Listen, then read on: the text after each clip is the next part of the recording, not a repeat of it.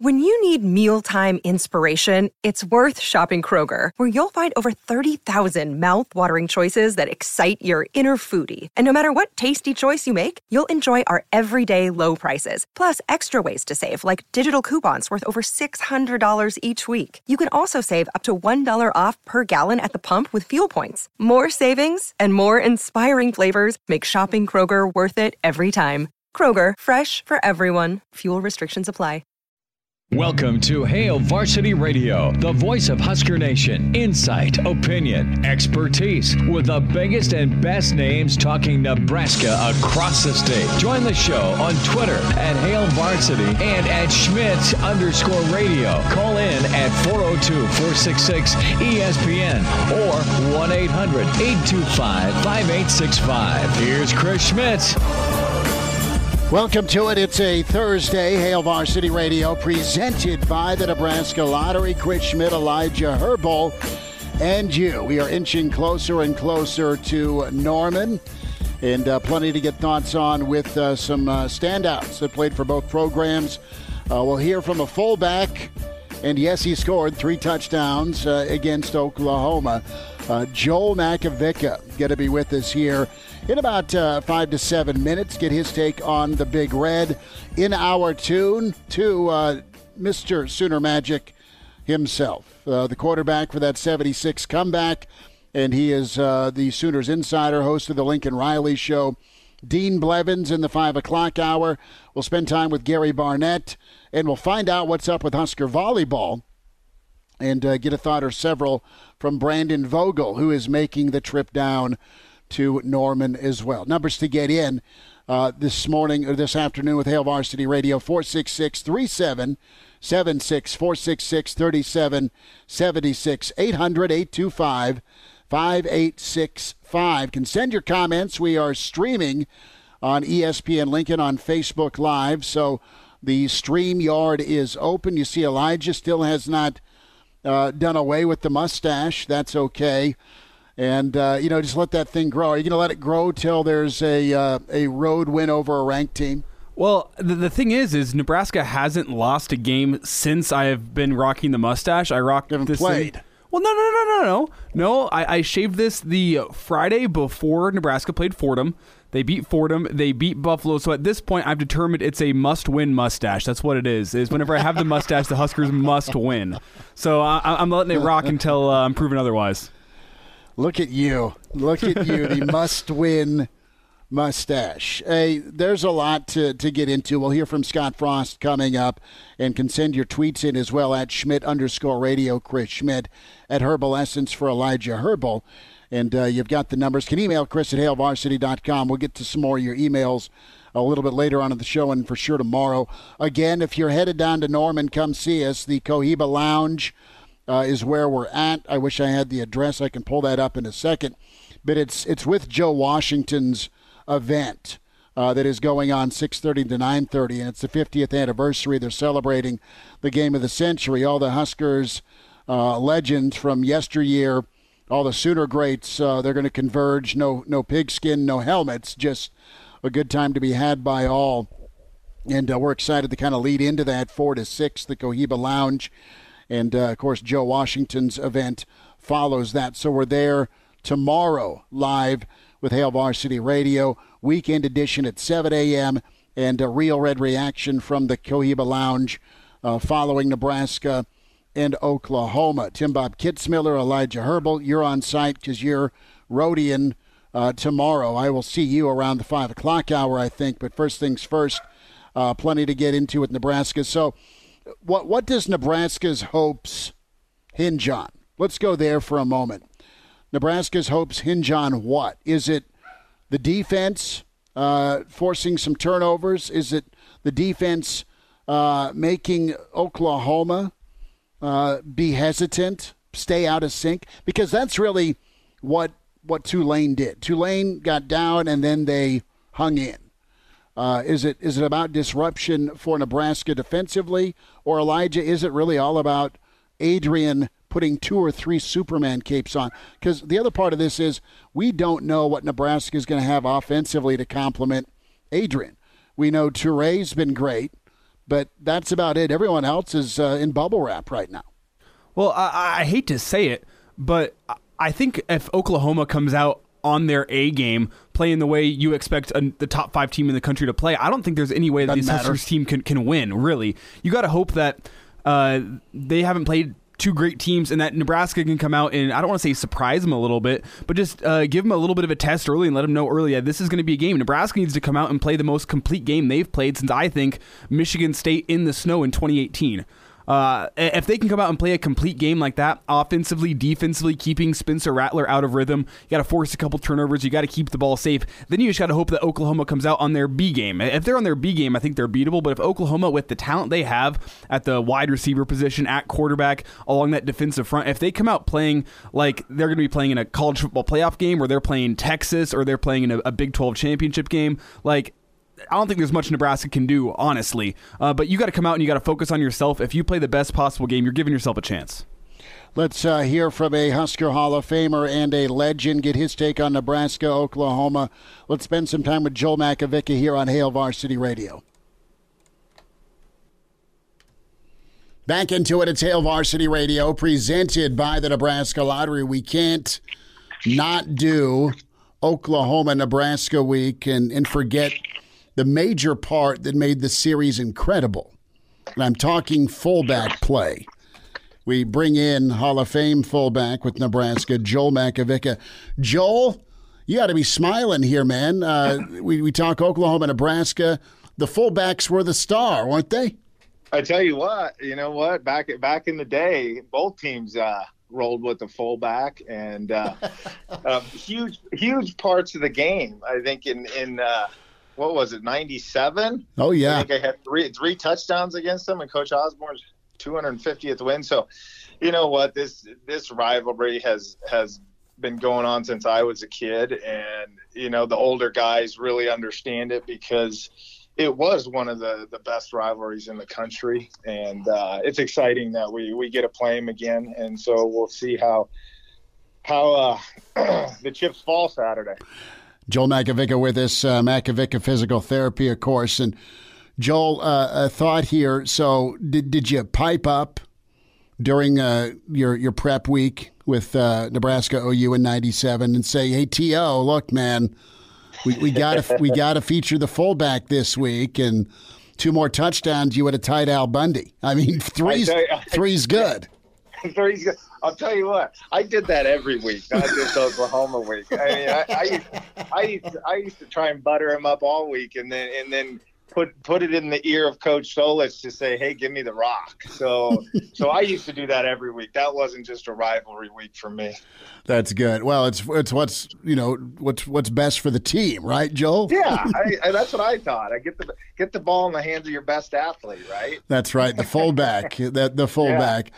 What's your take on – I'll get your take on Saturday in a second, but, Joel, I'd like, love your thoughts here on, on the running back rotation and the offensive line as you as you see it, because the push isn't consistent, mm-hmm. and the who's in now carrying the football, that's been inconsistent. And I feel I feel for the players, I feel for the coaches, because they want a different result. They want a more consistent result, and if you can get a run game – helping this offense out, great things can happen.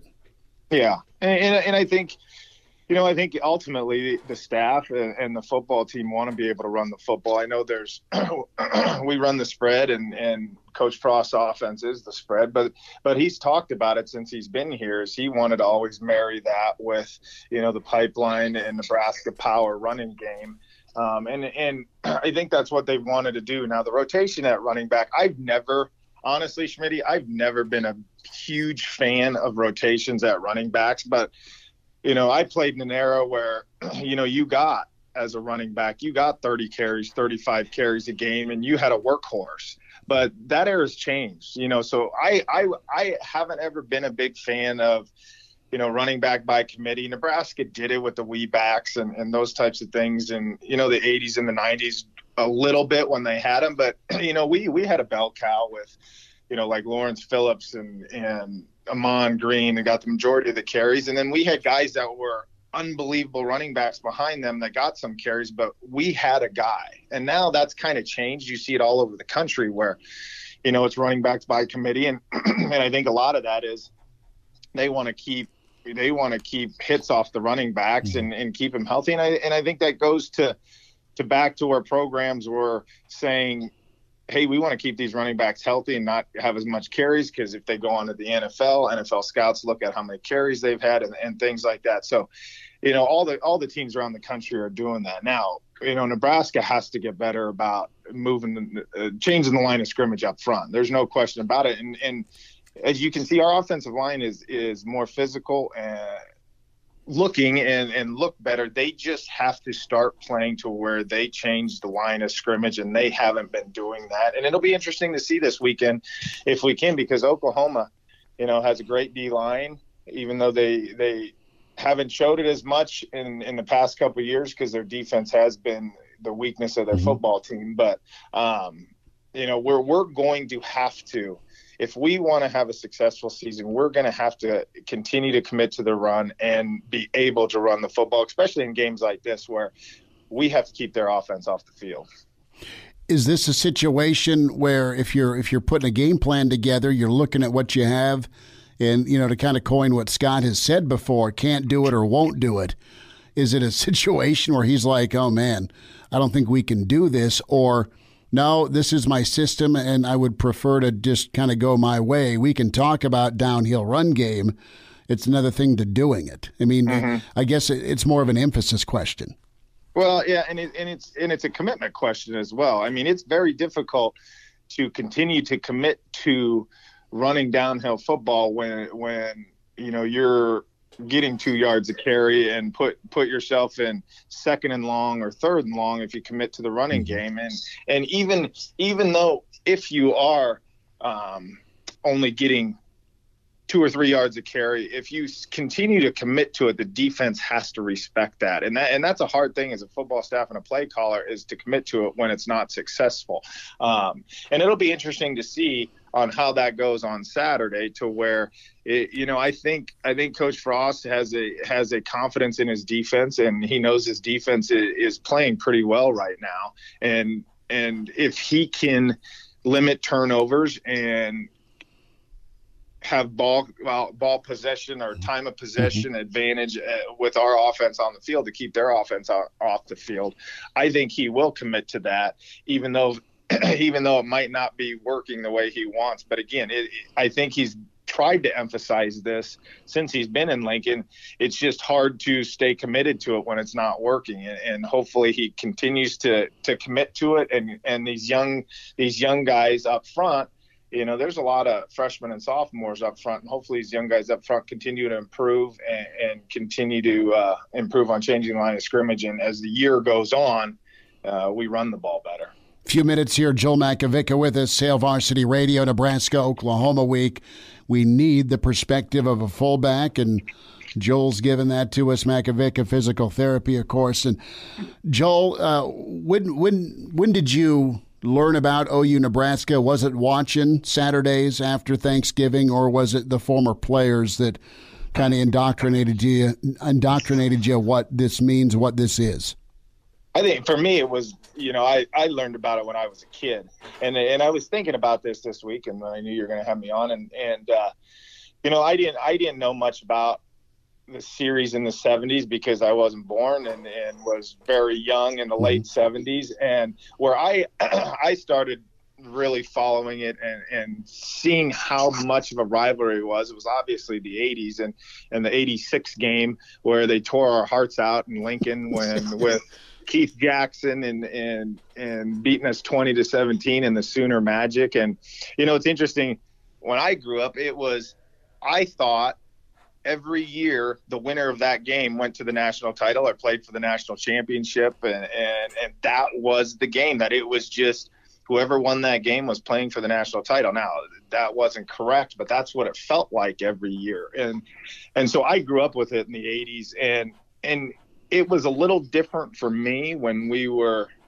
down in Lincoln, because at that time it was it was such a lopsided rivalry for us when we were down in Lincoln, because we beat them every year handily and they were down. So it wasn't the hatred and the huge rival rivalry for us when we were down there, because they were down and, and we were we were so good at the time. So that's one of the things I, I honestly felt like I missed in my career mm. at Nebraska is we didn't have we didn't have that game where it was just a flat out mark it on the calendar, hatred, rivalry um, that they had in the eighties with them. And and it's just because that, you know, they were down at that time. And, you know, when I when I was at Nebraska, we beat them, you know, thirty-seven three, seventy to twenty, you know, things like that, sixty-nine to seven. So it wasn't quite that rivalry that had in the eighties. But but when I was when I was a kid in the eighties, is there was nothing better than than watching that game after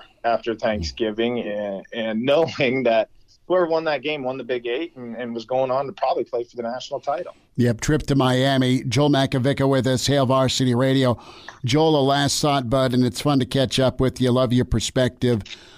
What happened Saturday, and what what do you think can happen Saturday here uh, with uh, with Adrian? And, you know, how's Nebraska keep this close, pull this off, and, you know, are you optimistic?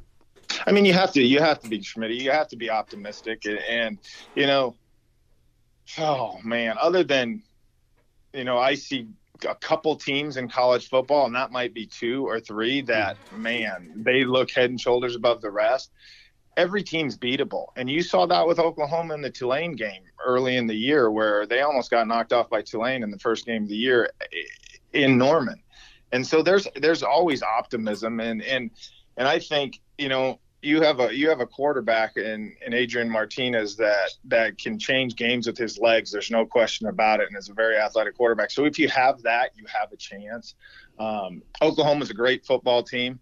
Every, a lot of people has picked them to win or compete for the national title and be in the playoff. And, and their offense and their skill and their and their quarterback is is second to none in the country. So Nebraska's got a, a you know, play well. And, and I don't say play a perfect game, but you know, as well as I do, they, they can't turn the ball over, and they have to be able to establish some sort of the running game to keep Spencer Rattler and these, these receivers off, off the football field, because that's where Oklahoma hangs their hat, is, is outscoring a lot of people and getting ahead of people by, you know, two touchdowns to let their defensive ends and their D line loose because they can rush the passer. So, I think I think it's going to come down to, and you say this all the time, but especially in a game like this, if you want to upset a, a team that's in the top five that, that could go on to play for the national title, you have to not turn the ball over. And, and I think we have to get a few turnovers. And, and that's one of the things that our defense needs to do a better job of this year, is getting the ball back to our offense. They played well this year,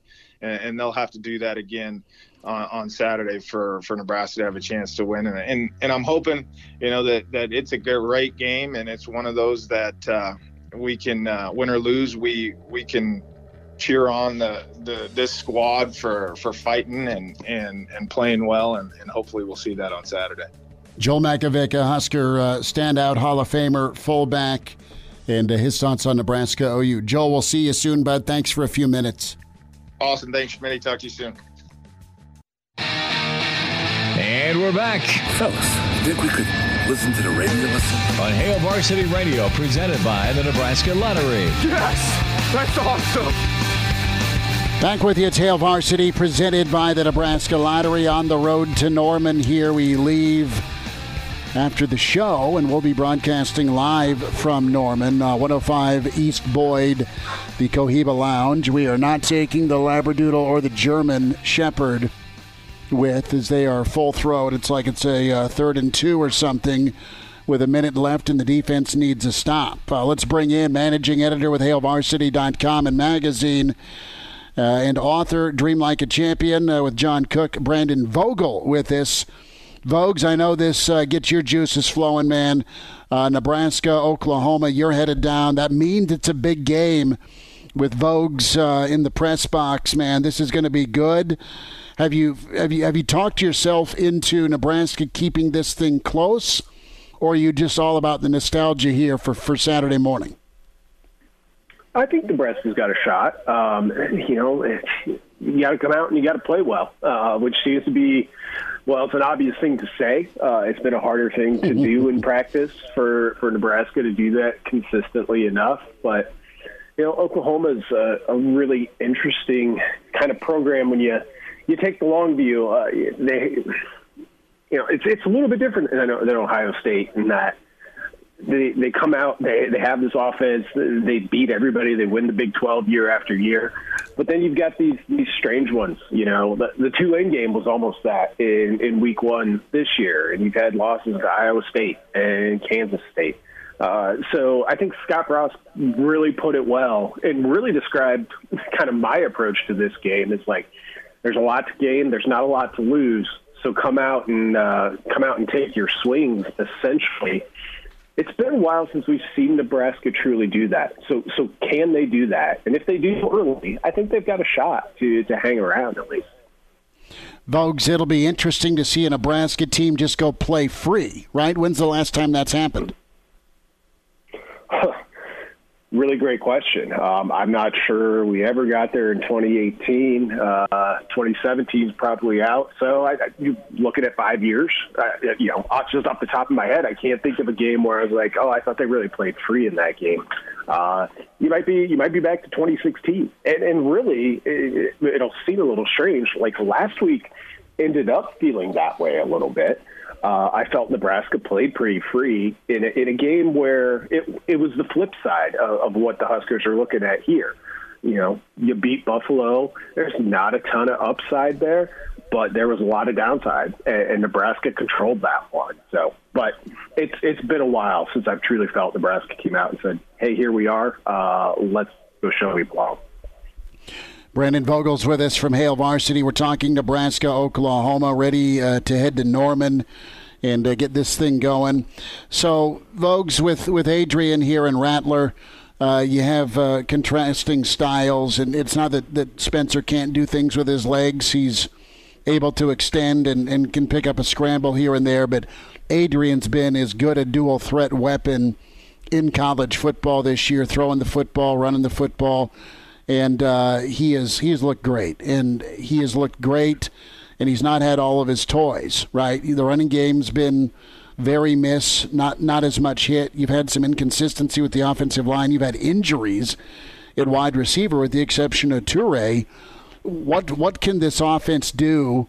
Let's just pretend for a second it's it's full strength with the skill guys. I know it's meat and potatoes O-line. I know it's the run game that's huge. But what happens if you get – Uh, a Betts back that's healthy? What happens if, if Oliver Martin is good to go? What happens if Allen and Omar can give you some reps here? What what does that do to a Sooner defense that is way better with Grinch but still can get disinterested if you look at the Tulane game?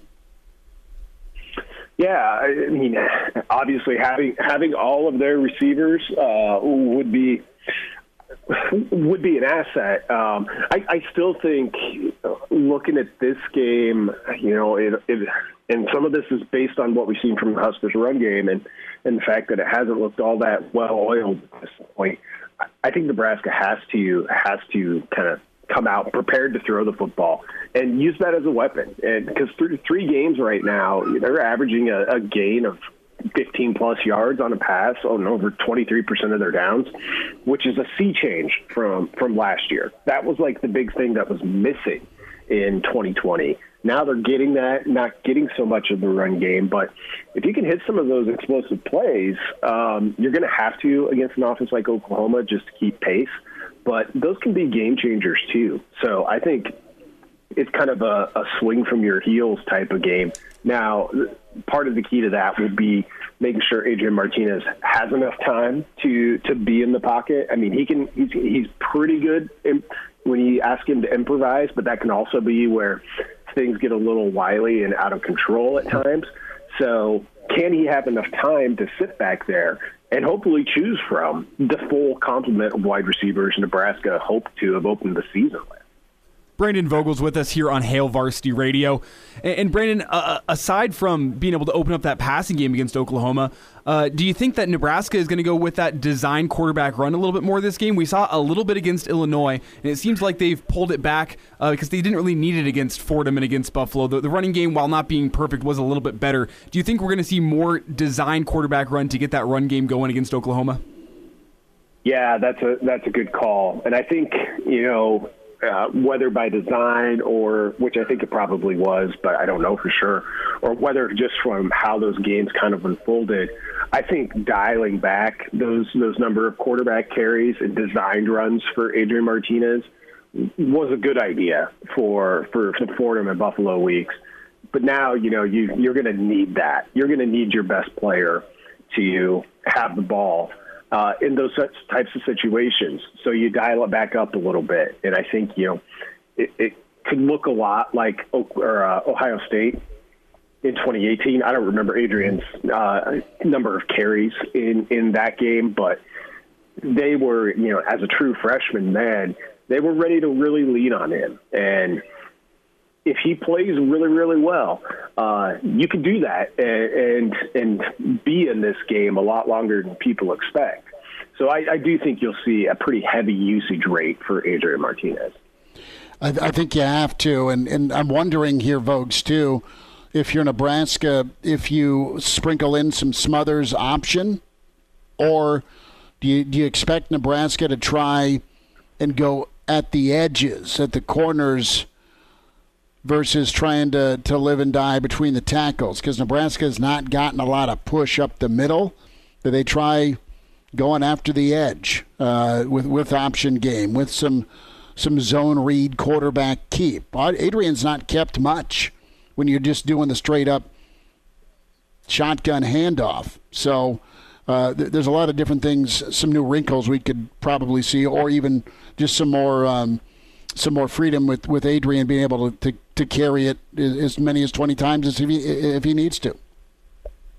Yeah, I, we, we've seen enough of the the option, um, the, you know, the, the option plays that they've they've run these past two weeks to make me think that, well, if that's one of the, you know, run looks that you can really execute well right now, um, you you could be in store for more of it. Because, I mean, the, the option just by design is, hey, if you can get the guys blocked up front that you need to get blocked, it, it's meant to be a numbers advantage. And if you feel good about the guy making the decision to pitch or not to pitch, and in my opinion, Martinez has looked really good uh, on that piece of it, and you like the guy carrying the ball, which so far has been Samori Touré, uh, why wouldn't you see a little bit more of that? And you got to run between the tackles a little bit. You got to show you're at least willing to do it early on in the game, or at least willing to try it. But I think there's probably some things that are up Nebraska's sleeve that'll fold in and kind of snap in and snap off of these plays that we saw quite a bit of in the past two weeks.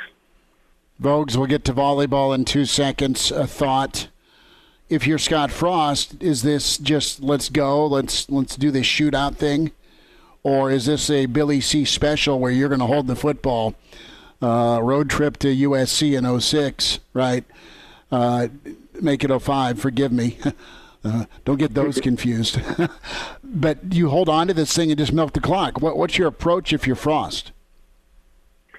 Well, uh, I think the approach should be, um, it's as crazy as it sounds, you, you go for the shootout and you go in there and say, like, all right, we're going to take our best shot. I, I mean, Lincoln Riley's lost five games as the head coach at Oklahoma. All of those teams scored at least thirty-seven points. Um, they averaged that group forty points. Like, it's just what you got to do. Oklahoma's going to put up points. Um, and, and Nebraska hasn't shown the consistency in the run game to just churn out yards and go on those kind of nine, ten, eleven play drives that almost allowed Army to, to shock Oklahoma in Norman a couple of years ago. So I don't know that that's much of a viable path. Um, it'd be interesting if it were, but being that it isn't, uh, Nebraska is going to probably have to outshoot Oklahoma. It's got just enough, I think, of kind of an explosive pass or explosive play potential to, to think, okay, maybe that can happen, but it, it's going to be tough, but I think it's the way to do it. Vogue's got about a minute and a half here. Your reaction to Husker volleyball? They're a work in progress. They're still a, a piece of art. I mean, they're they're still really good, but they've really uh, kind of got punched in the face a couple of times post Creighton. What's your uh, what's your reasoning? About a minute. Yeah, they're uh, leaning heavily on freshmen, and you know, and they went real heavy to kind of see what they were they could do with four in the starting lineup, and that by by nature is going to be a little up and down, particularly since we're still early in the season. But you can't pair that with kind of inconsistent performance from your veterans, I don't think. And, and that's what Nebraska didn't experience against Creighton. Uh, it's what it has experienced in the two losses since then. So that's kind of the big kind of long-term concern. And I think Nebraska volleyball's fine, but you need a little bit better play out of the players that you really counted on it coming from entering the year. Brandon Vogel with us, managing editor, Hail Varsity dot com and magazine. At Brandon L. Vogel on Twitter. Get his book, With John Cook, Dream Like a Champion. Vogues, uh, are we going to get a steak and a potato after the game Saturday? We'll see. Steaks are for winners, so it's not up to us. Wow. You covered that well versus just saying, no, Schmidt, I'm not hanging out with you. You went with the, nah, steaks are for winners. I love it. That's pretty good. Vogues, safe trip. We'll see you down there, bud. I take care. Bye. There he is, Brandon Vogel with us uh, at Hail Varsity. Gary Barnett's on the way. Dean Blevins next hour. Uh, open phones here till five four six six three seven seven six. And now. And now, back to Hail Varsity Radio. Back into it at Hail Varsity Radio, presented by the Nebraska Lottery. We need to spend a second on, on Brandon Vogel. And the uh, how did you read that, Elijah? No, I don't want to hang out with you in, in Oklahoma, Schmidt, or no, it's it's like ice cream. And I've I've had this rule for Junior, and he had a coach a few years ago that would, oh, kids, let's go get ice cream. No, they got their ass handed to them seventeen to four. They don't get ice cream for losing a baseball game that way. Well, he, he, he never said and, that. And you sure as hell don't get sprinkles. He he never so, said that he wouldn't go get a, a different dinner option with you. It was just specifically the steak. Maybe he'll go for like tacos or something. Like there's, there's well, but that but he, his like his response is, yeah, hold on, steak is for winners. He's right. Well, that's but, why that's why we do the steak and a beer bet every single week on Fridays. That's is, true. It's that's because true. Steak is for winners, and right now you're you're more of a winner than me. I hate to say it, but I hope. Right, but no, I mean, that that was so good. I just couldn't tell the tone, the inflection. It's maybe because we're in Casa de Schmitz here before we pack the R V that uh, I, maybe I'm just taking things a, a bit too personally. Uh, no, but Vogues, Vogues can't avoid me in the press box, but he can sure as heck uh, find a way out of, out of post game. So good for him. Uh, so full coverage this weekend, Friday, Cohiba Lounge and a Cigar Bar four to six. The weekend edition Saturday morning, Real Red Reaction from Cohiba, uh, just two blocks from the stadium. So if you're a Nebraska fan, you want a smoky treat, I'm not telling you to use tobacco, but uh, get a drink, enjoy. Uh, awesome to have Joe Washington and his crew have us out. So more on Nebraska football here and uh, just what needs to to go down.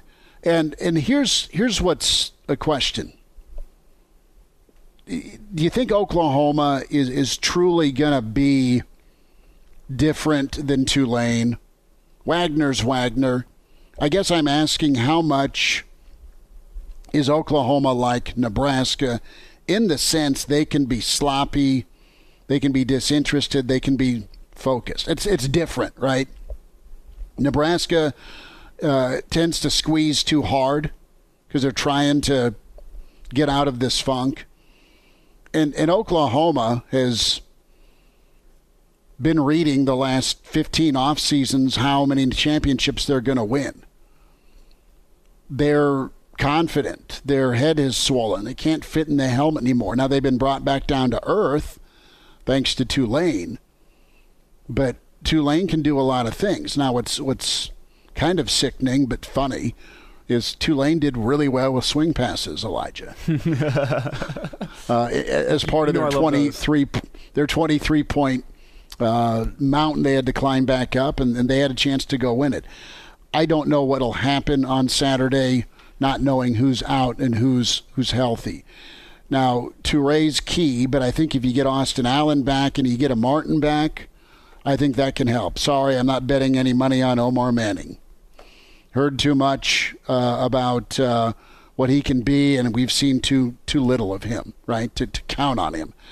Uh, if I can get some, some Gabe Irvin in the open field with some option elements to it, right, Uh, I think that can work. And the one thing Nebraska's not done a ton of, other than, than Adrian on scrambles, is is try and attack the outside. You haven't gone after that defensive end or outside linebacker or corner. Everybody made a living on it during the Riley era going after Nebraska corners. Why the hell try and run up the middle? It's going to run on the outside. Uh, Nebraska really isn't weak there. They they set the edge well uh, on on the edge. Uh, with the, the defensive end, they set the edge well with the corners. They do a wonderful job.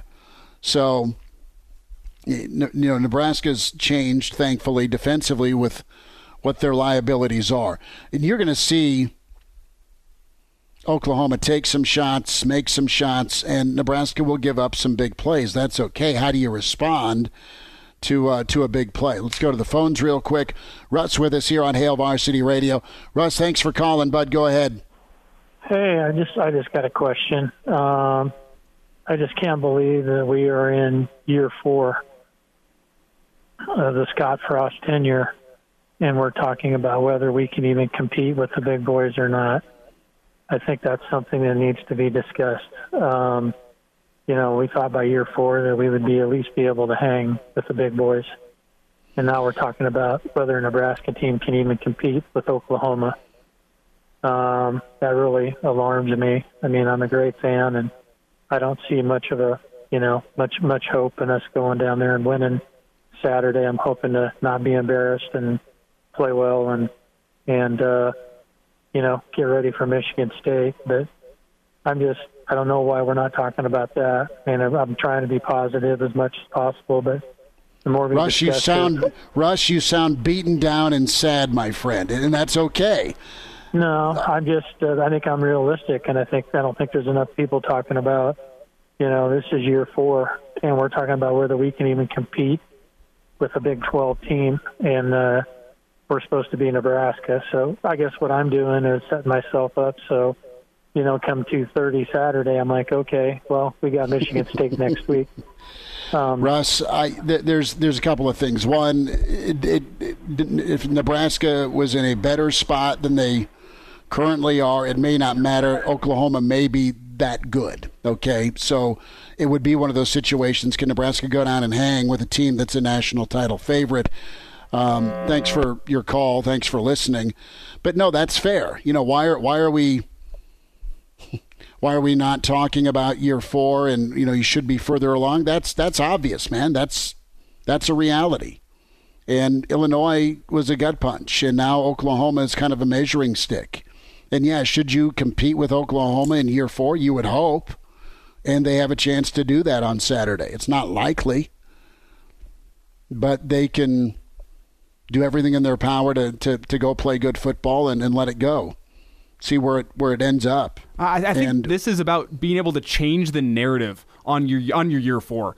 Uh, is is it dis- fair, is good it point. Is it disappointing uh, where Nebraska is at considering this is year four? Yes, obviously. Like you don't want to lose to Illinois week one. Uh, you don't want to be uh, let Fordham hang around for a quarter. You want to let Buffalo hang around for the first half whenever you're in Nebraska. However, they they did enough to get the wins, and now you have a chance against a good Oklahoma to go change the narrative and not get embarrassed into, I mean, even if Nebraska loses this game, if they go lose by a touchdown, I think Nebraska fans leave that game with hope. So uh, I think in the week leading up to a game, not knowing what's going to happen, this is about an opportunity to change a narrative, not about Nebraska is so bad, uh, we're, we're not far enough along for year four. It's about this is your chance. This is your, your litmus test to be able to say, can we compete with a team like Oklahoma? You know, it, that's a that's a good take, man. It's about the opportunity, the ability, and uh, what what lies ahead? How do you compete against a team that's that's a C F P favorite versus what's not gotten done?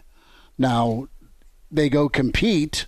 Maybe there's some fruition to the air quote process that's been ongoing, right? The recruiting, the development, the playmakers you've gone after. And, uh, and maybe you can get a payoff on all of that. But, yeah, it's been too messy. It's been too sloppy. Russ is not wrong with, dude, what's going on? This is year four. This is supposed to be, well, it's not. So your option is to be ticked that it's year four and you're not where Oklahoma's at, or look at the opportunity with Oklahoma on the docket. More calls here before five. It's Hail Varsity, presented by the Nebraska Lottery. Chime in four oh two, four six six, E S P N or email the show chris at hail varsity dot com. Just try me. Try me. Back to Hail Varsity Radio. Some emails to get to and uh, some tweets uh, on Russ's call. So uh, Kent chimes in here. Uh, first and foremost, he says Russ is spot on. And uh, Ken asked the question, how many failed litmus tests do you need before you say, yep, this this ain't working? And, and listen, that isn't for me to answer. And this isn't dodging the question. It, it's really up to Trev Alberts. And is the Oklahoma game going to make or break your decision on your head football coach? Where does it weigh? What's, what's it in collaboration with Illinois? What are your expectations? What? And, and Trev has said, look, uh, Uh, incremental improvement. You got to look like you're playing good football, and you can still. Trev's also said you can have a really, really good year in the Big Ten and go seven and five because of how difficult it is. So I don't have an answer. I don't think this is a. If Nebraska goes and gets just drilled, well, okay, so be it. I mean, that's what the the world thinks is going to happen. That's what Vegas thinks is going to happen. But you, as a Nebraska fan, you know where. Are you at with that? And when it comes to the bigger discussion point that I'm not going towards because I don't think Scott Frost is in trouble this year, and I don't know that he's in trouble next year. I know his record is not what it needs to be, but I just don't think Trev's going to come in year one and say, oh, damn it, you didn't go compete with Oklahoma. Uh, you're on thin ice. I, I don't see that. I think Trev gets how difficult and talented Oklahoma is. And, you know, what's Trev's what's Trev's viewpoint here? Is it from day one Trev's hired, or is it going back to Trev's been up in Omaha since Scott was hired here in eighteen? I mean, what's what's the prism you're viewing this for through this through excuse me to to set your expectations for your head coach? You can go play way better football than you have against Illinois. You've done that the last two weeks.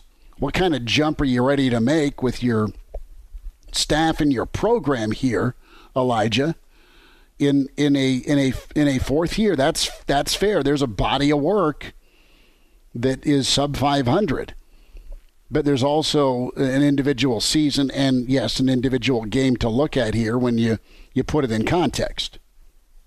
Yeah, and, and I mean, uh I, I forget the uh, the emailer's name saying how many failed litmus tests do you get. Kent um, is emailing. Kent, but I, I think there's there's levels to the litmus test. I know that's not how like the scientific like litmus test works, but there's levels to a, a football team in terms of where you're at uh, against a team that you should be beating year in, year out in Illinois. That's one litmus test, but it's a completely different litmus test. Say, where are we at compared to a college football playoff contender? We saw it last year against Ohio State.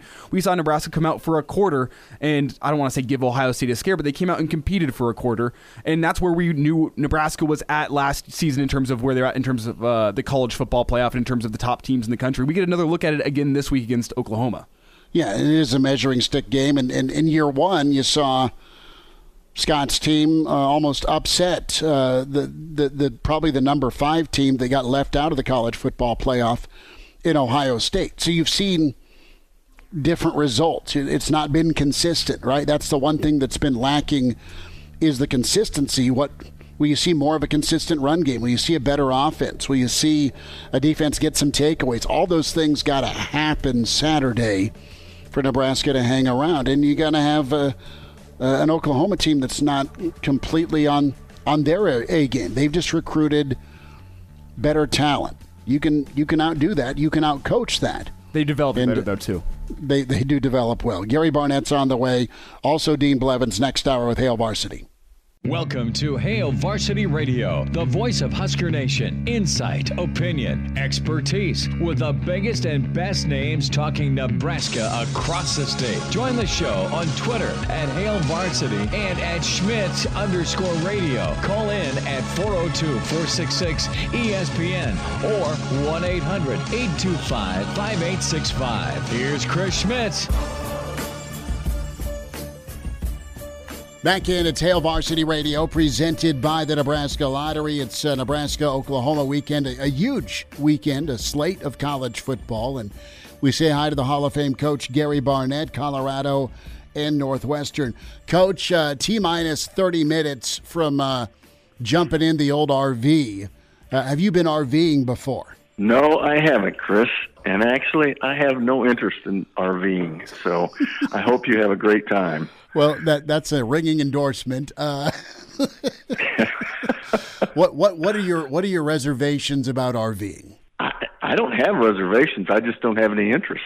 Okay, you know, that's. Uh, I mean, I'm. I think everybody is in one should have a lot of fun. And if I wanted to have that kind of fun, I'd get an R V. But I got other things going on. I don't know. You know, yeah, what, what can I tell you? I just, I don't do it. We've been talking Nebraska, Oklahoma all week. You're a, a guy who played and were on some really good Missouri teams that also competed in the Big Eight. From your perspective, what's your takeaway on, on the Nebraska and Oklahoma history and aura, I guess, surrounding uh, that matchup, those two programs? Well, you know, it's funny. When we were when we were playing, Nebraska and Oklahoma were just two of the teams we played. We didn't see them as juggernauts. We didn't see them as colossals of college football, where which they became, you know, after I, after we were gone, and, you know, in the seventies when Colorado and Oklahoma and Nebraska finished one two three, uh, well, I should say three two one. Mm-hmm. Then they started to be the bullies of the Big Eight. You know, those were the two teams. Uh, Colorado would peek its head in there every once in a while. Missouri never quite got in there. Nobody else really stood out. So they, you know, their lore and, and history and all that just sort of grew. When I was coaching, it, it was pretty much the same way. They just were really fun, important games, but I didn't see them as that much better than everybody else. And, um, you know, I mean, I don't think a coach coaching somewhere else should see it that way either. But and I didn't see it that way. But I always loved watching that game. But I also loved coaching in the uh, Nebraska-Colorado game. And for a while, that game became bigger than the Oklahoma game. I mean, Oklahoma-Nebraska. Mm-hmm. You know, there was a time in which the Colorado-Nebraska game was bigger, but not for long. Always a great respect for both programs, great admiration. You know, it was always a fight. No matter what, love being a part of it.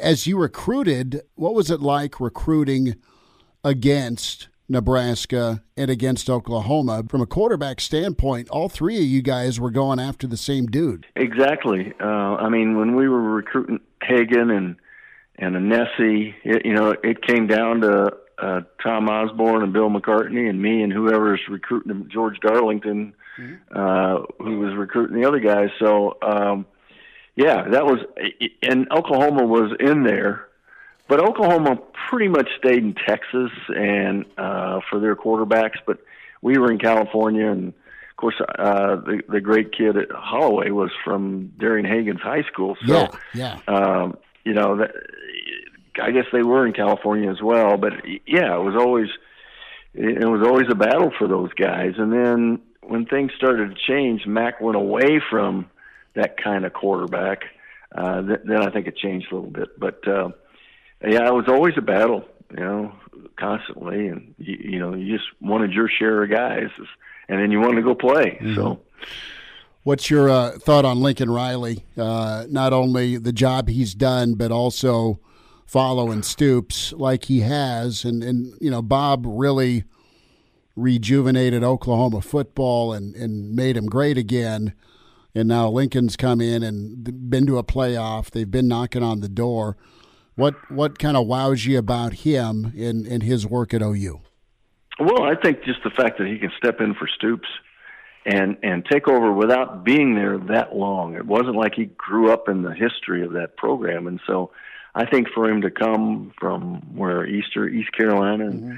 and move in, take over, become the coordinator, and you know, and then Bob stepped down, and and I think Bob stepped down a little earlier than everybody thought he would, and I think he did that because he had a successor. He he knew that was the guy, and so for him to come in and not hardly miss a beat, uh, and and keep it rolling at that high level. Now, part of it is Oklahoma is always going to roll at a pretty high level, but there there was a period of time in there where the people that were head ahead of that program or leading that program weren't as successful as Stoops and Lincoln Riley have been. So, no, I, I give him a lot of credit. First of all, I think he's he really is a good coach, a really good coach, and I think he has the right things in his heart, and I think he does the right things by young people, and I think he's a good football coach. So, and to keep that going, you know, I think that's a that's a great tribute to him, and and that, that puts him up in the ranks, I I believe, of college football, upper echelon.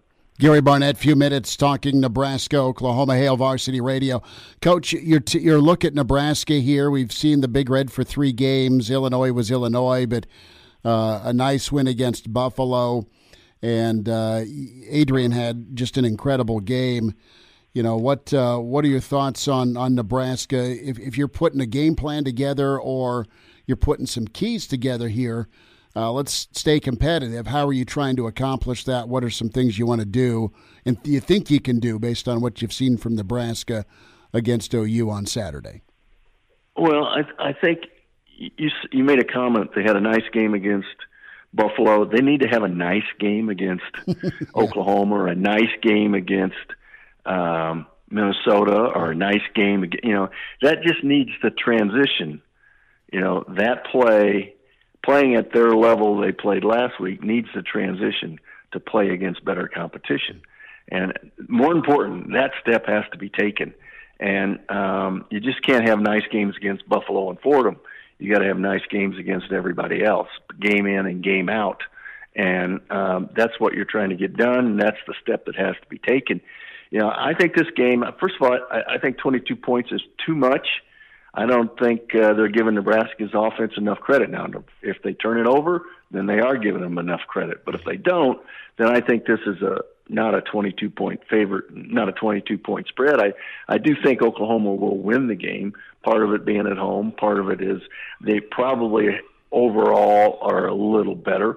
But statistically, Spencer Rattler's numbers aren't aren't as good as Adrian Martinez's. The the biggest issue I have with Nebraska is your leading rusher, your your quarterback is not only your leading passer, but he's also your leading rusher. That is an issue, because one day when that isn't possible and he's he's you know, you remove him from the game, what do you have? You don't have a passer or a rusher. And and th- that's the biggest problem. That's the issue. That's the that's the thin ice you're always on in, in the Nebraska offense right now. Where, um, you know, in, in Oklahoma's case, uh, Rattler doesn't run the ball until he has to. He is an efficient, good thrower, couple picks already. His numbers aren't as good as Adrian's numbers, but, um, you know, he's highly touted. He has a lot of good people, a lot of good receivers around him, probably more so than Nebraska. Uh, defensively, I think they're a suspect, as Nebraska has been. So th- that part of it, I think, is a decent matchup. And both offenses, it's going to have to be an offensive performance, I think, by the winning team. Uh, and, I mean, an, a really good offensive performance, because you're going to have to out-offense the other team, is what I've seen. And I, you know, I, I've seen the stats. I watched a little bit of the Buffalo game. They went out ahead quick and looked good and, and sort of took control of the game. Uh, but if you look at the end statistics, first downs were about the same. Mm-hmm. Uh, passing yardage uh, was was you know they had a lot, you know, as did Nebraska. So um, you know, that nice game's got to transition over to a team like Oklahoma.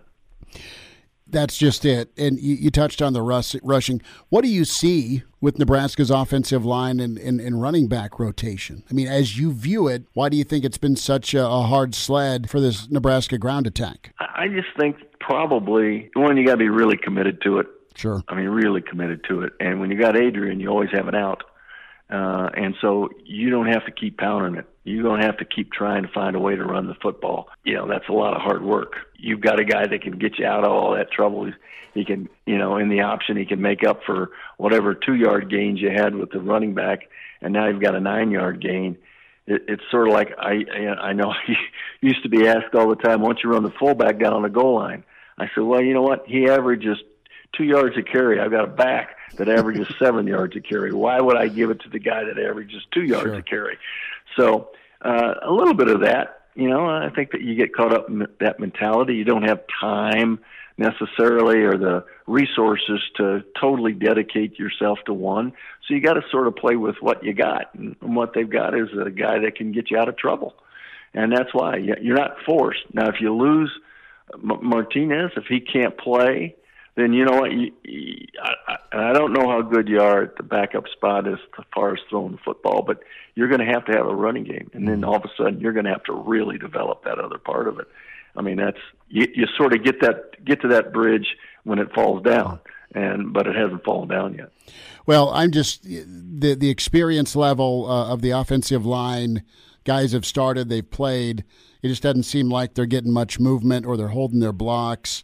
But I think you nailed it. I think what you said here about uh, how, you know, are you really committed to it? If, if, if Scott had his choice, he'd probably chuck it around uh, as much as he did at Central Florida, right? I know they, they still technically yeah. ran it a lot, but he likes doing that style, a high-flying offense. And two, you're right, Adrian is kind of the ultimate equalizer here to, to get you out of some tough run spots. Can that can that be extended for this season?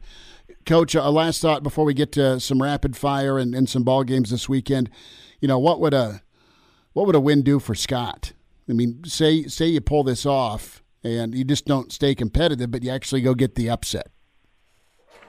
Well, if you go get the upset, then what you're going to have is, you know, expectations for play in the Big Ten is going to be uh, doubled and tripled.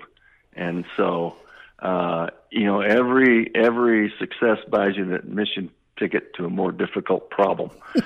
And so uh, that that's what it would do. It's, it's going to get him an admission ticket to a more difficult problem. That is, you know, finishing higher in the in the Big Ten than than uh, you know, may be possible. I don't know, but that's what's going to happen. Well, a thought here, yeah, the Buffs and the Gophers. Uh, Minnesota doesn't have Ibrahim, and he was a fun back to watch. But, uh, man, the Buffs were right there against A and M. Uh, now you got Minnesota coming in. We were right there. And, Chris, I got to tell you, it was a great game to call. It was, it was one of those games um, where every play mattered. Every single play in that game mattered. And first downs were like gold, you know, and that's why, because nobody could get them, that's why every play seemed to matter. And um, it was just amazing the work done by both defenses in that game. And it came down to the last three minutes, and they created a matchup, which is what good coaches do. And what the game gets down to is they got a match up, knew it, and threw the ball right to the kid. They matched up their back on a wheel route with a linebacker that was on the line of scrimmage, and he peaked. He had me. He had him man. You know, it was a, actually a Nebraska transfer guy, Thomas Guy, and so. Um, oh wow! He peaked.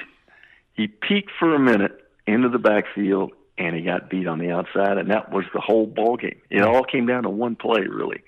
And so, uh, you know, but it was a heck of a game. And so they are close. And this this this week, this game is going to be close. Uh, the two very similar teams. One, you know, they're a big physical offense, and we're a pretty big physical defense. So, uh, you know, I think it's a really fun matchup. It may be exactly the same kind of game we had last week. What do you think about Bama and Florida? You know, um, uh, another show, I, I picked uh, Bama with the spread. I'm rethinking that a little bit, but I, I, you know, Bama still wins the game. I'm not sure about for fifteen points, mm-hmm. but uh, playing against two different quarterbacks, you know, I, that'll be interesting to see whether it bothers the defense more or bothers the offense more. Miami, Michigan State.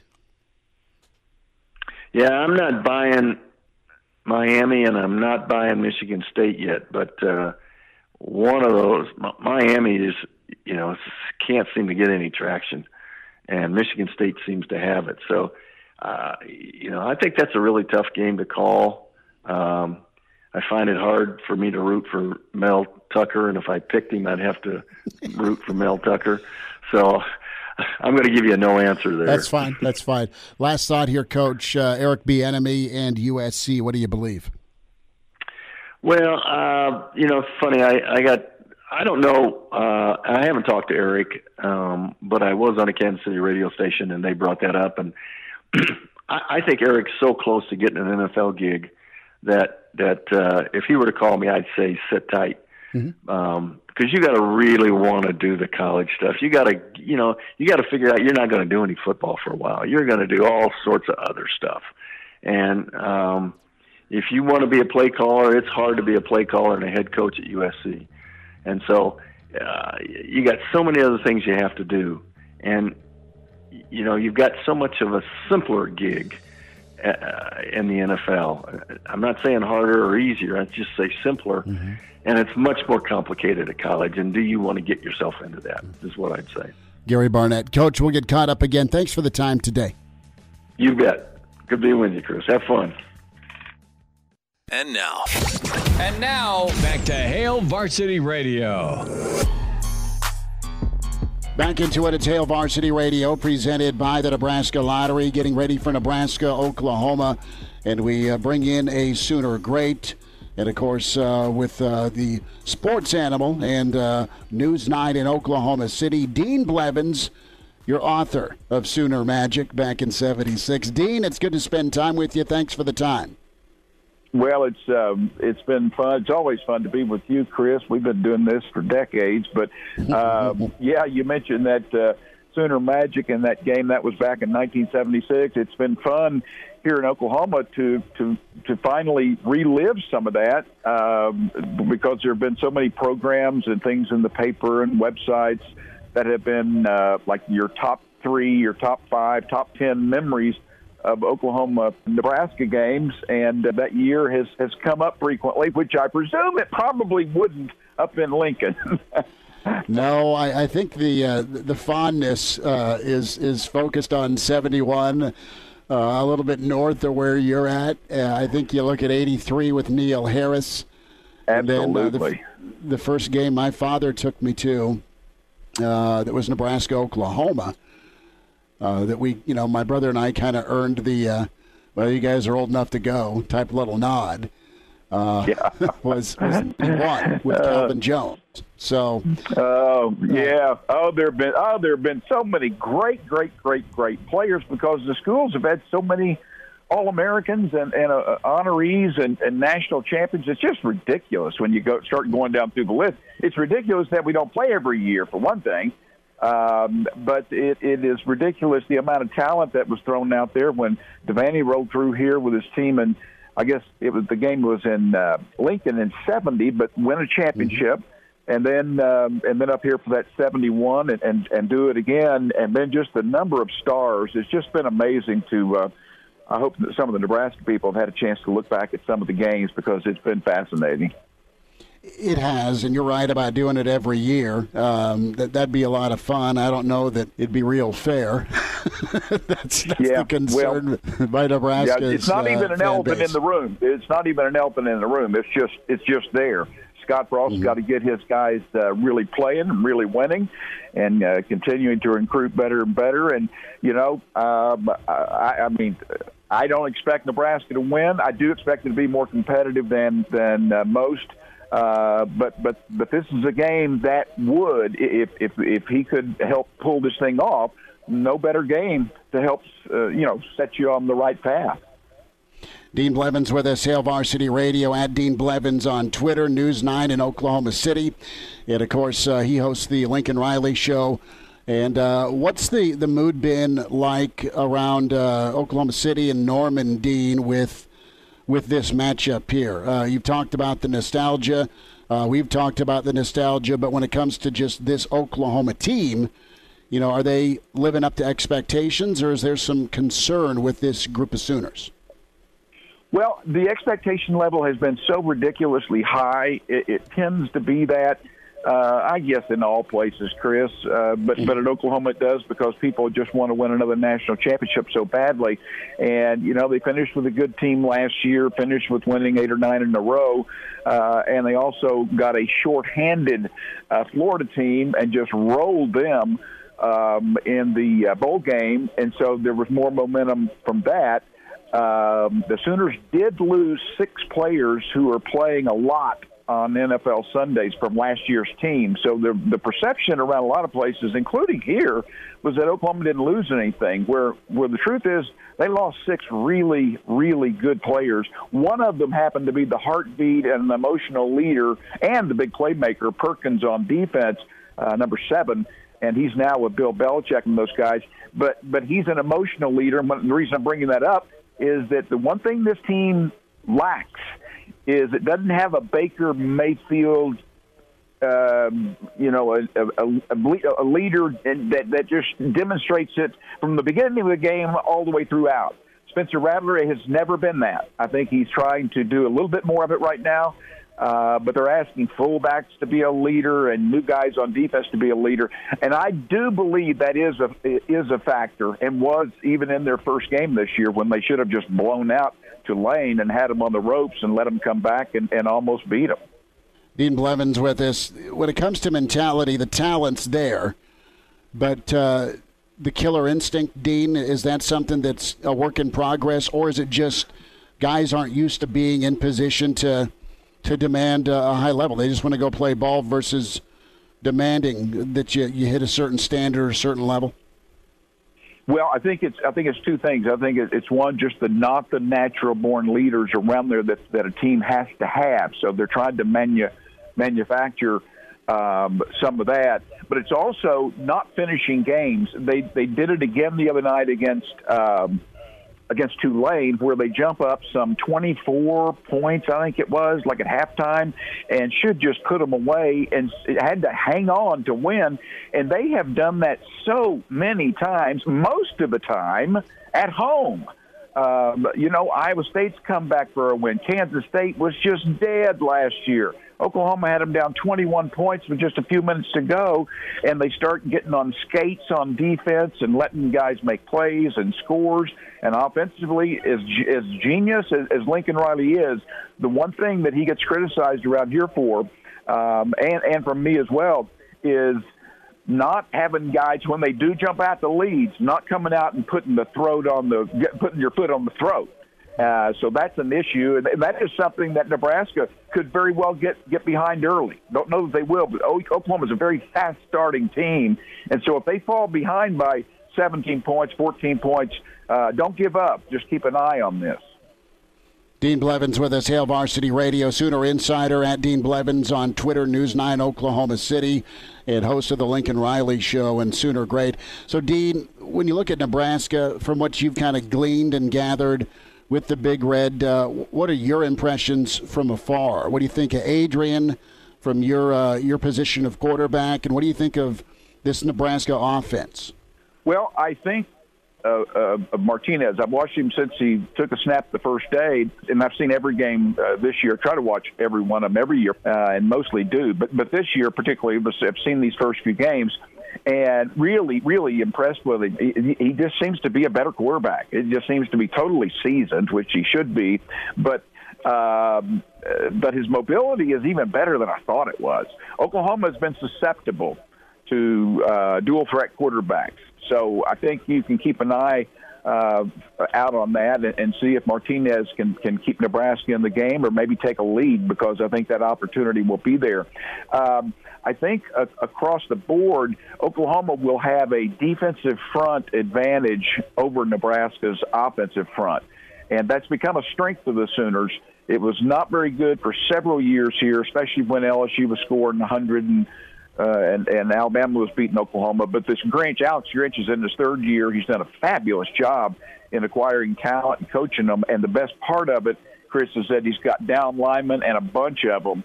Uh, if you extend it into the rush-ins, rush linebackers, you, you know, you got they've got eight or nine guys that they keep fresh up there, and most of them can really play. So I, I think that that's going to be an area that Nebraska will have to work around. Dean, on the flip side of things, the perspective of Oklahoma from Nebraska fans has been really very talented, athletic offensive line, a quarterback in Spencer Rattler, who is a five-star and is very good, but a little bit unsettled in the run game. I think only two scholarship running backs for the Sooners. So I, I think the sentiment from Nebraska fans has been this Oklahoma offense will go as far as Spencer Rattler could take them. Would you say that that's a fair assessment? Well, I, I, it probably is, yeah, because he is just so special. Um, and if he's not on his game, like he wasn't the first game, uh, he, he felt that they were just cakewalking, and he didn't do the little things, and he got sloppy with the football and, and didn't play winning football. Then he came back the next week against an even worse team, and uh, really, I mean, he was out at half with five touchdowns. But but he's got to be on point, and I think Lincoln really jumped him after that first game. I think he's a much better player, or, or, or is much more uh, of a, a somewhat of a leader, but really uh, he's on point more is probably my best way to describe it. I will say this, though. The two running backs that Oklahoma's had, they've had a bunch of people in and out the last few years due to transfer and injuries, but Oklahoma's been running back to you around here for a while. Kennedy Brooks missed last year, but he's already registered two one thousand yard seasons at Oklahoma. So he is a grizzled veteran who's really good. And then they, they brought in this kid, Gray, from um, Tennessee, and he's a guy that is smaller, shiftier, and uh, one of the better backs in the S E C. So I think they're pretty good there, even though, as you rightfully said, they don't have the depth. The receivers are better than people think. They've got a bunch of five-stars out there, even though they've had five-stars get hurt and, and leave. They still have a bunch of really good talent out there. It's the offensive line. And I don't know that Nebraska – you guys will have to tell me. Is Nebraska's defensive front good enough to do what I think O U's will to Nebraska? Is Nebraska's defensive front good enough to take advantage of what I consider to be a work in progress in Oklahoma's offensive line? Dean, I think Nebraska's defensive line is a strength. Uh, when it comes to just getting pressure with four, though, I have not seen it. They've been better, okay, but uh, they like to send uh, an extra rusher. Uh, from time right. to time. Nelson and Caleb Tanner have been way better as they've gotten older, but I just don't know, based on kind of the pedigree and talent level Oklahoma has, uh, if if Nebraska will be able to get home or uh, or, or or rattle, no pun intended, Spencer at all, uh, and, and kind of flushing him out of his comfort zone. That That's going to be so big for Nebraska to get after yeah. and, and disrupt, because I think Oklahoma is going to be able to do it uh, to Adrian, because uh, a lot of the teams, Illinois and Buffalo, they've gotten after Nebraska with just four, and Adrian's gone magician uh, to, to get out of some problems. Dean, last thought, and it's so wonderful to talk to you and, and look forward to seeing you in Norman. Uh, when it comes to the former players and the fans, we know what this rivalry means. What about the current group of Sooners that are kicking off Saturday? What do they think of Nebraska? Well, Lincoln has done a good job of educating them. Um, as as we all know by just mathematics, these kids were four, five, six, you know, when they were last playing against one another. But Nebraska is talked up in these parts so much, and particularly since they've been on the schedule for a while, that I think the kids, they now appreciate it. He's shown them a seventy-one game. Don't know if he showed the ending, but he showed them a seventy-one game and showed them a lot of the others, um, and and they they appreciate it. But how big a factor is that? It's not a big factor. And if anything, um, they will not be as amped up for this game as they should be. And if, if, if Nebraska comes in here really ready to play, I think that they, get, frankly, have a little bit of an, an advantage from that standpoint. Dean Blevins, Sooner uh, standout, of course, Sooner Insider at Dean Blevins on Twitter, Newsnight in Oklahoma City, and host of the Lincoln Riley Show. Dean, we'll, uh, we're headed your way. Thanks so much for everything. You bet, bud. I'll see you tomorrow and Saturday. Take care, guys. He's in his thirties, but sounds like he was born with a stogie in one hand and a brew in the other. Now, say my name. It's Schmitty on Hail Varsity Radio. I got the body of a taut, pre-teen Swedish boy. Back into it at Hail Varsity Radio Roadshow, soon to commence as we head down to Norman. We welcome in the Pride of Chicago, Danny Burke, Burke's Best Bets, VEASAN Sports Network. Danny uh, B will be on the air six to seven uh, Monday through Friday uh, with his show, Rush Hour. Danny, Oklahoma, Nebraska, how you doing? Well, Schmitty, uh, you know, I'm excited in the sense that we get to see Oklahoma play, you know, a little bit more of a competitive team, you would hope. But obviously last week wasn't the easiest matchup for the Sooners. Now, that doesn't necessarily give me hope for the Huskers, but I'm at least excited for this maybe first quarter, first half. But uh, once it gets into that second half territory, I think the floodgates could be opening. But aside from that, Schmitty, I am pretty excited for it. You know, it's Oklahoma, it's Nebraska. We've been smiling all week. Yes, there is a game on Saturday, and it's a measuring stick for Nebraska. It's a chance to, to change some minds nationally and, and locally with a win. I don't know that that's going to happen, but you can sure as heck play good football, be competitive, and lose to a better team. What's your take uh, on, uh, on uh, Oklahoma? Uh, Nebraska, the, the twenty-two and a half. Are you running from that, or are you you saying, eh, that's that's too high? Give me Nebraska. Where are you leaning right now?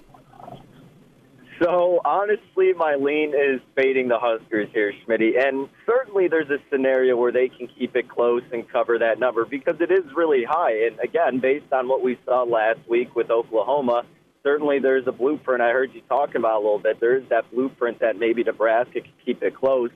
But you also have to consider, you know, Oklahoma's not just looking at this game and thinking the Huskers are a crap team or anything like that. It, they realize that this is a big program and still have some talent there and that they're going to be coming in acting like this is their Super Bowl. And, you know, this line, I think, opened like twenty-one and a half, and like you alluded to now, twenty-two, twenty-two and a half in some spots. I'm personally not playing it, but if I had to, I honestly would lean toward Oklahoma. I think they probably win this game by about twenty-four or so. Again, I wouldn't be shocked if Nebraska keeps it close in the first half like we saw against Ohio State last season, and then the floodgates just go wide open in the second half because, you know, more familiarity and comfort with this Oklahoma team going into their third game as well. So I think that offense is going to be ready to go. It, of course, is going to come down to how good Nebraska's defense can at least contain Rattler and company, but can the offense get any momentum? Because this Oklahoma defense, you know, at least my thoughts and a lot of other people, was supposed to be really good coming into this year, and they've been solid. But, again, now this is kind of, you know, more so real competition for them this season. And if Nebraska avoids the three and outs, if they can actually get some running attack going, and if Martinez can hit those key throws, whether it's the short and precise ones or the big plays, that could be the difference maker of keeping you in the game or not. Then, yes, they can cover. That, that's a lot of ifs, Smitty, and Nebraska hasn't been able to handle all those ifs in the past. You know, it, it's been Nebraska hurting Nebraska this time. If Nebraska hurts Nebraska and Oklahoma hurts Nebraska, there will not be enough beer in Norman to console the, the folks uh, wearing red and white. Danny Burke is with us, Burke's Best Bets. Uh, Danny's Dimes here, VEASAN Sports Network, Rush Hour six to seven Central uh, across America. So you're uh, fading the Huskers. That uh, that makes sense. There's some in-game stuff I think you'll do. What's the over-under currently right now with Nebraska and O U?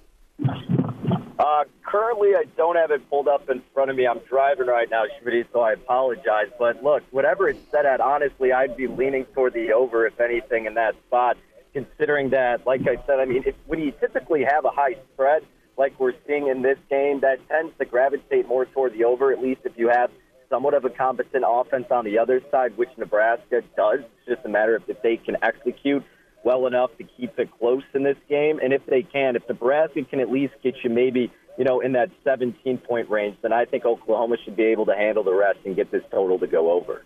sixty-four is the over-under. Danny, any other games of interest, either college or N F L? Are you biting on Cincinnati, Indiana? Do you like Sparty in Miami? Have you felt okay uh, going with uh, Roll Tide over Florida? That's still a hefty number on the road in the swamp. A few games I actually circled out, Schmitty. I'm fading Northwestern this week on the road against Duke. I know Duke hasn't looked stout by any means, but neither has Northwestern, and I don't trust them in the road in this spot, laying three, so I took three with Duke. Also a little bit lesser of a game, but over fifty-eight and a half U T S A, Middle Tennessee. But the one I also like a lot, um, how about Penn State and Auburn under fifty-three and a half? I think that's a little bit too high for both of these teams that have solid defenses. Bo Nix is going to have some competition finally to go up against. Last year didn't do great against it. Same with Clifford when he had a lot of turnovers. So I think this is going to be kind of a slow, methodical, ground type of game where the defenses step up. And I like Penn State and Auburn to stay under fifty-three in the hook. Are you uh, going to jump on Fresno State in the plus eleven? U C L A's been playing good ball. Fresno's been nasty. Yeah, that one's a tough one, Schmitty. It really is, because you're right. I mean, U C L A is finally coming alive under Kelly, and you know Fresno has had their highlights themselves. I think that one is going to be kind of your perfect in-game betting scenario. Uh, you know, let's see what U C L A can do out of the gates against another good offense. Let's see if Fresno can keep up with them.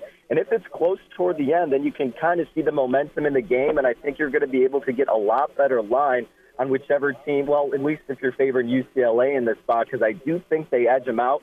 But again, I think there's going to be a time in this game where Fresno's keeping it close, and you can jump on U C L A for a little bit better action than pre-flop. Danny, N F L, any game you like? You, you have a lean Chiefs, Ravens at all? Uh, Chiefs, Ravens, it, it, this line has gotten a little out of hand now that it's over the key number of three. Um, the total is bumped down a little bit as well, which I kind of don't hate too much. But until the Ravens kind of figure out their consistent offense with all their issues, I'm probably staying away. But believe it or not, Schmitty and Noe, this comes back to haunt me, right? Um, I'm actually betting my Bears this weekend, taking them on the money line against the Bengals. I, I, I don't think you could overreact to what happened this past Sunday, because that was that's what was expected to happen, right? I mean, the Rams are the better team. They have a solid defense, and as good as their defense had been, you know, the, Montgomery was able to move the ball, and they're certainly going to be able to do that against the Bengals. And the Vikings got five sacks on Burrow, so hopefully that Bears interior that they've spent so much money on is able to destroy this Bengals offensive line. And at the end of the day, at the home opener, Schmitty, this Bears team is going to get the win. At least that's what my bankroll is banking on for Sunday. Danny, not a betting question. Is it time to start Justin Fields? Oh, it's been time to start Justin Fields since, what, they drafted him day one. But Uh, I understand why they're doing what they're doing, because they see the route of Patrick Mahomes, of Aaron Rodgers, and Nagy wants to have the same thing. He doesn't want to get labeled as a guy that rushed Justin Fields too quickly.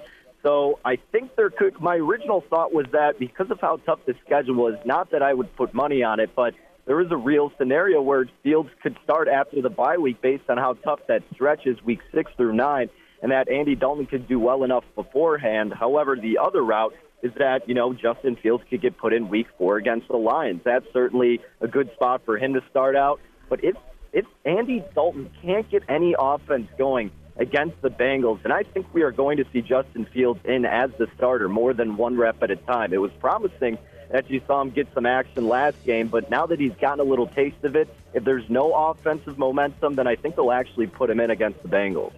Danny Burke, Pride of Chicago. Danny, we'll catch up next week. Thanks for a few minutes, bud. Absolutely, Schmitty. Root the Huskers in this weekend, my friend.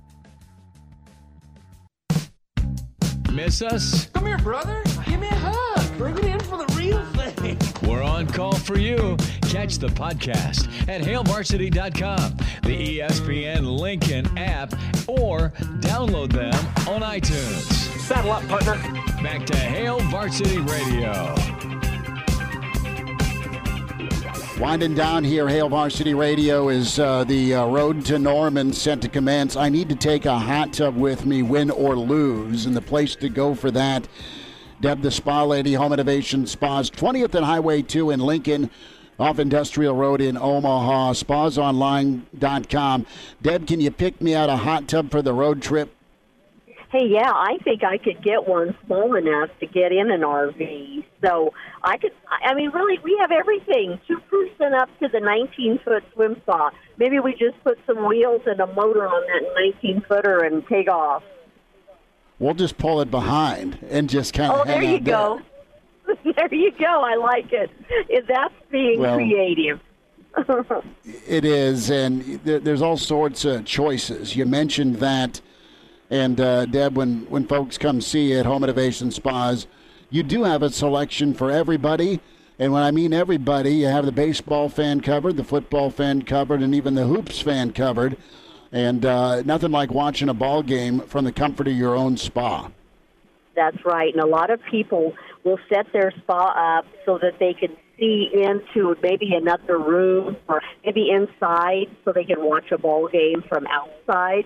Or they'll put a little T V outside, mounted out there, and then watch ball games, because there's nothing better than sitting in a hot tub while you're watching your favorite team play. Well, and you're still smiling with your Chiefs win over the weekend. I know that. Uh, big one coming up against yeah. Baltimore uh, on Sunday. But, uh, Deb, if folks want to come see you uh, before kickoff or after kickoff or sometime in between, how do they do it? Well, they could come to either one of our stores, Lincoln in, at twentieth and Highway two, Omaha, one thirty-eighth and Industrial. You can come to our website, spas online dot com, anytime, twenty-four seven. If you've got questions, leave us an email, and we'll get them answered right away, and we'll find one for you. I mean, we actually have spas either in stock or at least on their way, so you're not going to wait a year to get a hot tub. Don't wait a week. Go see Deb uh, towards the end of this week or into the weekend. Home Innovation Spas, twentieth and Highway two in Lincoln, off Industrial Road in Omaha. spas online dot com. Deb, will uh, wave at you from Norman, okay? Okay, I'll be watching. Winding down a Thursday edition of Hail Varsity Radio here, presented by the Nebraska Lottery. What a show it was today. As uh, if you missed the first hour, you can check that out on our live stream that's posted up, E S P N Lincoln dot com. You can also check out all the interviews, as we had Joel Makovicka back in hour one, as well as Brandon Vogel, Gary Barnett kicking off hour two, O U insider and former Sooner Dean Blevins was with us about thirty minutes ago. We also had the pride of Chicago, Danny Burke, Burke's Best Bets, a completely loaded show here on a Thursday as we're getting you all geared up for Nebraska and Oklahoma getting kicked off Saturday at eleven o'clock down in Norman. And that's where the Hail Varsity Show will be for the next couple of shows, as Chris now on the road to Norman in the R V. So, uh, tomorrow show is at one oh five East Boyd Street in Norman. It's three blocks from the stadium. That is the Cohiba Cigar Lounge down there for Joe Washington's cigar release event, as it's also going to be honoring the game of the century. That's where we're at, four to six tomorrow. Saturday morning edition at seven to nine here locally on E S P N Lincoln. And then, as always, the Real Red Reaction Show immediately following the game. That's what's coming up, as we're going to check in tomorrow from Norman. It's Hail Varsity Radio, presented by the Nebraska Lottery.